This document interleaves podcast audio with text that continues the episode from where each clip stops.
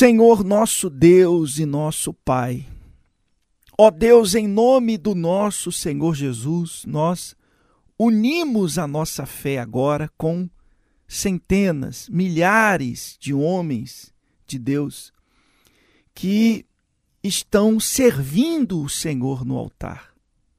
Meu Deus, esse servo que começou agora a sua caminhada, há poucos meses, há poucos anos, ou que vem te servindo há muito tempo.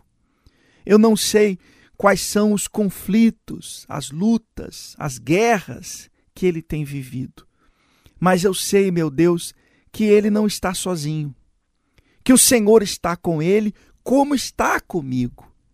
Visita agora os teus servos, meu Pai, que eles tenham uma vida de santidade, Cada vez que este servo colocar essa coroa, que o Senhor coloque os teus pensamentos nele, que ele venha cuidar da própria salvação e ter o pensamento voltado para o próximo. As pessoas que têm chegado na igreja, que ele tem atendido, que têm participado das reuniões que ele faz, que além de terem uma experiência com o teu poder, que principalmente essas pessoas venham te conhecer através dos teus servos.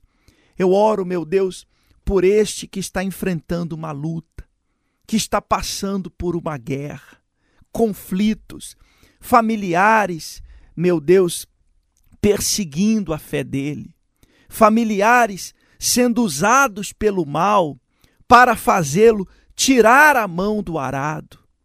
Este que está enfrentando uma luta, talvez, na vida sentimental, para encontrar a pessoa certa. Meu Deus, que o Senhor venha fortalecê-lo. Dirige os pensamentos, dirige as decisões, dirige as escolhas. Guarda, meu Deus. Livra-os, livra-nos de todas as redes. Protege, coloca os nossos pés meu Deus, numa rocha. Meu Deus, eu oro por todos os auxiliares, por todos os titulares solteiros, que seja frustrado todos os planos do diabo contra eles.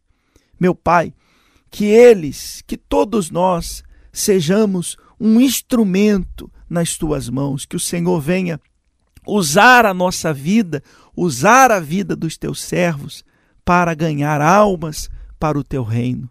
Eu entrego essa oração, eu entrego esse dia nas tuas mãos, meu Pai, na certeza que o Senhor nos atende, na certeza que o Senhor nos ouve.